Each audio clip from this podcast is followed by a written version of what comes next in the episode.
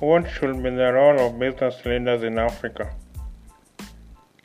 And the thing that got me thinking about this is when I heard overheard last year that Zimbabwe's richest man, Strive Masiyiwa, was paying Zimbabwe doctors because the government was broke.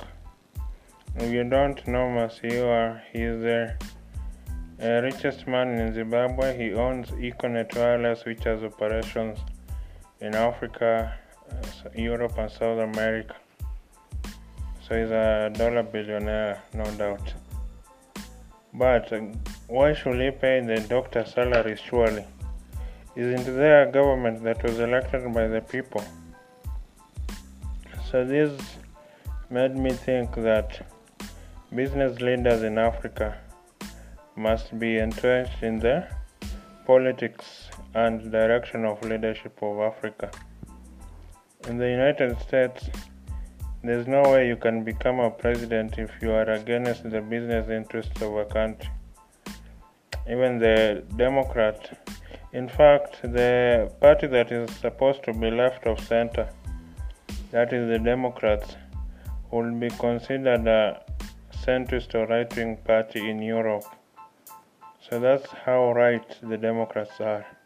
Because America is by and large a country of corporations by corporations and for corporations. They decide the destiny or politics of that country.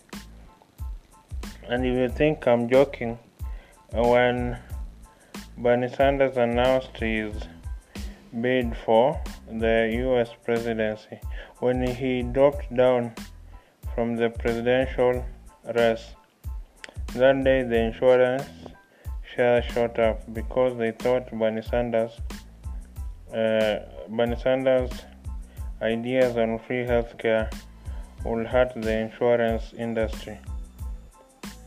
I'm not saying, uh, okay, that's a bit negative side of the business, but you get a feel of how the business politics decides the destiny of America.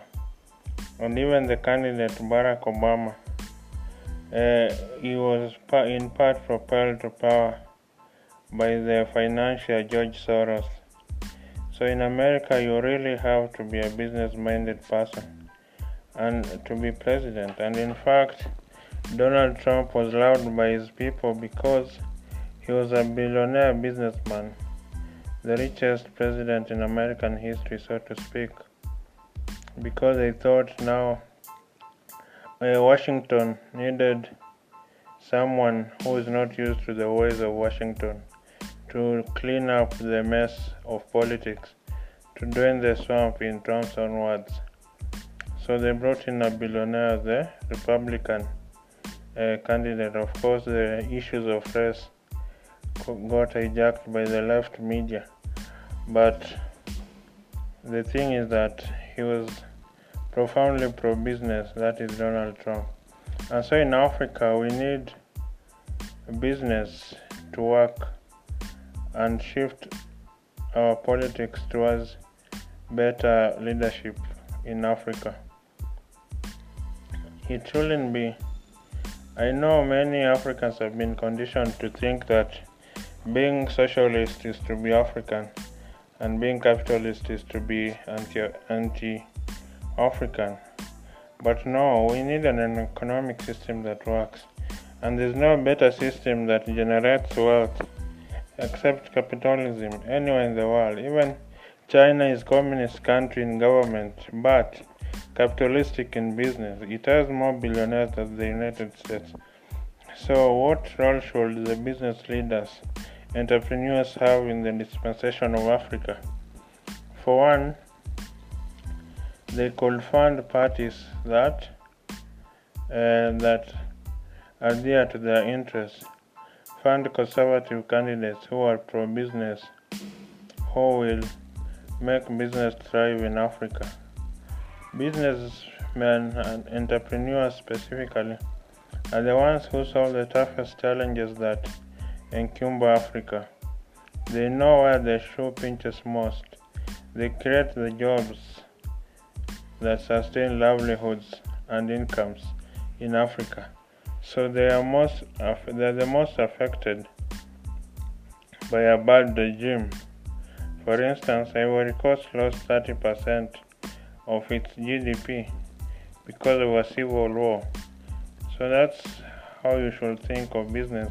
If war comes along, then the businessman will uh, will scatter away. His investments or her investments will burn, and the African entrepreneur is the one who will liberate Africa. The foreign investor will flee, but our entrepreneurs, the African entrepreneurs, are the ones with us. They experience the same problems as us, and they're through thick, through thick, through thin, through the rainy days, through the sunny days. The African entrepreneur is the one who has made Africa stand, even as the politicians loot trillions of dollars every year to Western banks. So, really, for me, I will be arrogant here. I will say if someone cannot run a kiosk, then they have no right to a leadership. If someone cannot run a village kiosk even for a single day, they have no right to demand to expropriate or share out my taxes. That would be disingenuous to say the least. So we need pro business candidates pro business presidents, pro business prime ministers, pro business members of parliament, pro business governors, provincial administrators. That's how far I think. Yes, because business is what creates wealth. And so businessmen in Africa, in each African country, have to think of ways. They don't have to run for office themselves. They can concentrate on creating wealth. But then again, look for candidates who are pro business and fund those candidates. They control the media, the money, the industry, and they could maneuver their way around to make sure that only conservative candidates are elected to office in Africa. I, I am all about compassionate conservatism, conservative ideas taking root in Africa and in Africa, in America, and around the world, possibly. And so I have no shame to say that I am not a left leaning person, I'm a, I'm a center right person. I support pro business government, and I think in Africa, uh, government is a problem. Look at Somalia. It has it is it has been unstable since and the dictator Siad Barre was overthrown in 1991. But even in that state of uh, statelessness, having no functioning government, and squabbling all over, Somalia Somalia has the lowest uh, internet data costs in Africa and the seventh lowest in the world, all because it has 11 telecom companies that all compete to offer value for money for uh, the Somali telecoms customer. So that's the profound power of business in shaping our livelihoods. And so throughout Africa, we should have pro business candidates who are all about increasing the scope of conservative candidates in Africa and ensuring that center-right candidates throughout Africa take office and catapult Africa to even greater heights. It is entrepreneurship that will propel Africa to greater heights. The Nigerian entrepreneur, billionaire entrepreneur Tony Elumelu, chairman of the Pan African Bank, uh, UBS, says the time for political transformation is now behind us. It's now time for economic transformation, and there's no better person for economic transformation than for the African businessman and entrepreneur.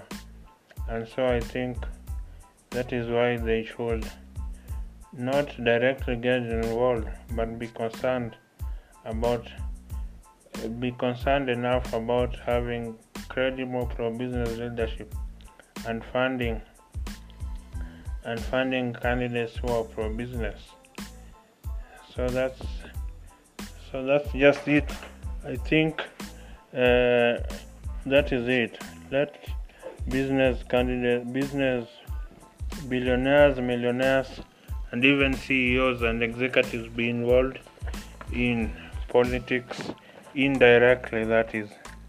So I've outlined all these factors on how African businessmen and business leaders can shape the scope and leadership of Africa in my book, The New Africa Rising. That is, The New Africa Rising by Collins Mabinda Okango. The New Africa Rising by Collins Mabinda Okango.